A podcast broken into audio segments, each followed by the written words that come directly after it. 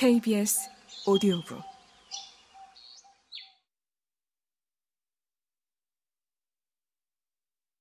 이 그림에 대한 베냐민의 진술을 이해하려면 이 글의 도입부를 장식하는 유명한 체스 두는 자동기계에 대한 베냐민의 설명을 먼저 살펴봐야 한다.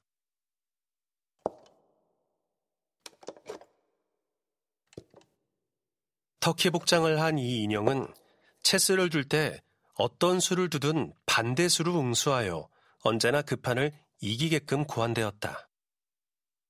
구경꾼들은 경탄했지만 사실은 거울장치 뒤에 숨어 있는 곱사등이 난쟁이가 끈을 움직여서 인형을 조종한 것이다.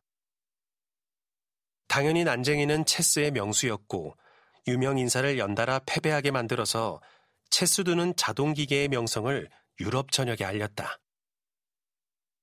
베냐민은 이렇게 항상 이기게 만들어진 기계 장치를 철학에서 찾는다면 역사적 유물론이라고 말한다. 언제나 게임을 이기도록 고안되어 있다는 점에서 그렇게 볼 수 있다는 것이다.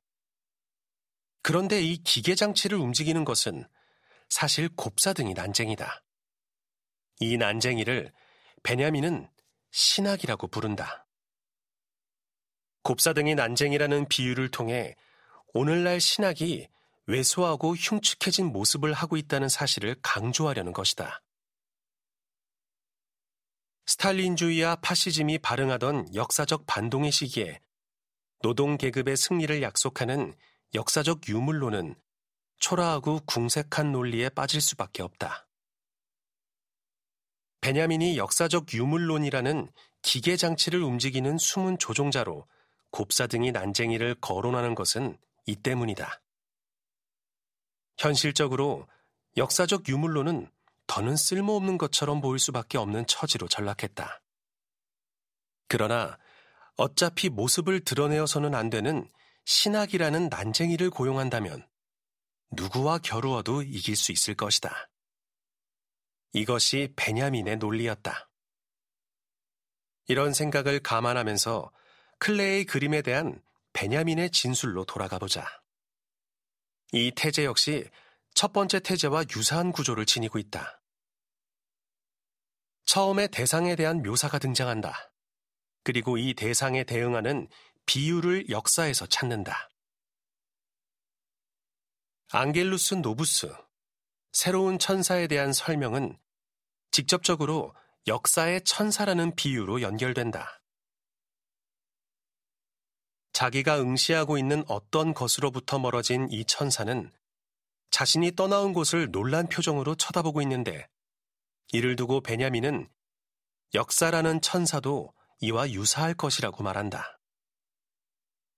역사의 천사라는 것은 역사의 상황을 뜻한다. 일련의 사건들이 벌어지는 역사적 현실 말이다. 잔해 위에 또 잔해를 쉼없이 쌓이게 하고 또 이 잔해를 우리 발 앞에 내팽개치는 단 하나의 파국만을 보여주는 것이 이런 역사이다. 역사야말로 허무주의 자체인 것이다. 덧없이 펼쳐지는 허무주의의 풍경에서 새로운 천사는 멈추고자 하고 죽은 자들을 기억하고 또 산산이 부서진 것들을 다시 결합하고자 한다. 아이러니하게도 새로운 천사는 결코 새로운 것으로 눈을 돌리지 않는다. 새로운 천사는 자유롭지 않다.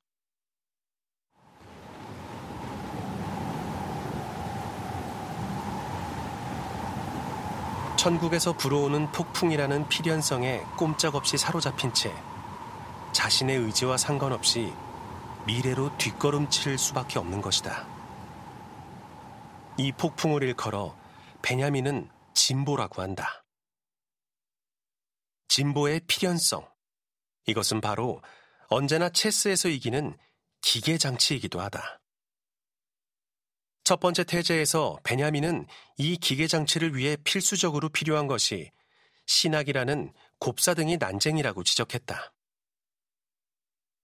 클레의 그림에 대한 베냐민의 진술을 통해 확인할 수 있다면 이 신학은 단순하게 진보에 대한 믿음 따위가 아니라는 사실을 알 수 있다. 진보는 믿고 말고 할 것이 없다. 이것은 그냥 미래로 나아가는 것이다. 이런 의미에서 새로운 천사는 역사 자체이다.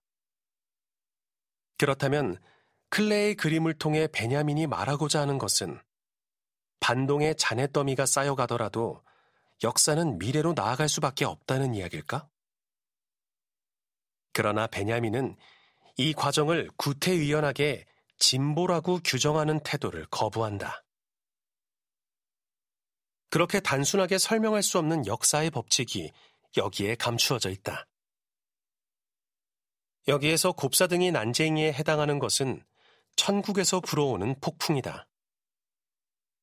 이 폭풍은 역사라는 새로운 천사, 탈무드가 언급하는 언제나 새로운 순간만을 사는 시간성이라는 의미에서 멈출 수도 되돌아갈 수도 없는 새로운 천사를 미래로 밀고 가는 힘이다. 파시즘에 대항하여 베냐민이 이렇게 역사에 대한 태제를 쓴 까닭은 파시즘과 허무주의에 대항하기 위해서였다.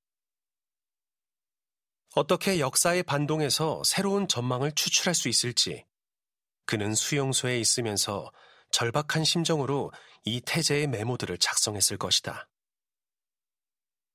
클레의 그림이 등장하는 부분 바로 다음에 이어지는 열 번째 태제에서 베냐민은 파시즘의 원천이라고 할 허무주의를 극복할 수 있는 사유를 제시하고자 한다.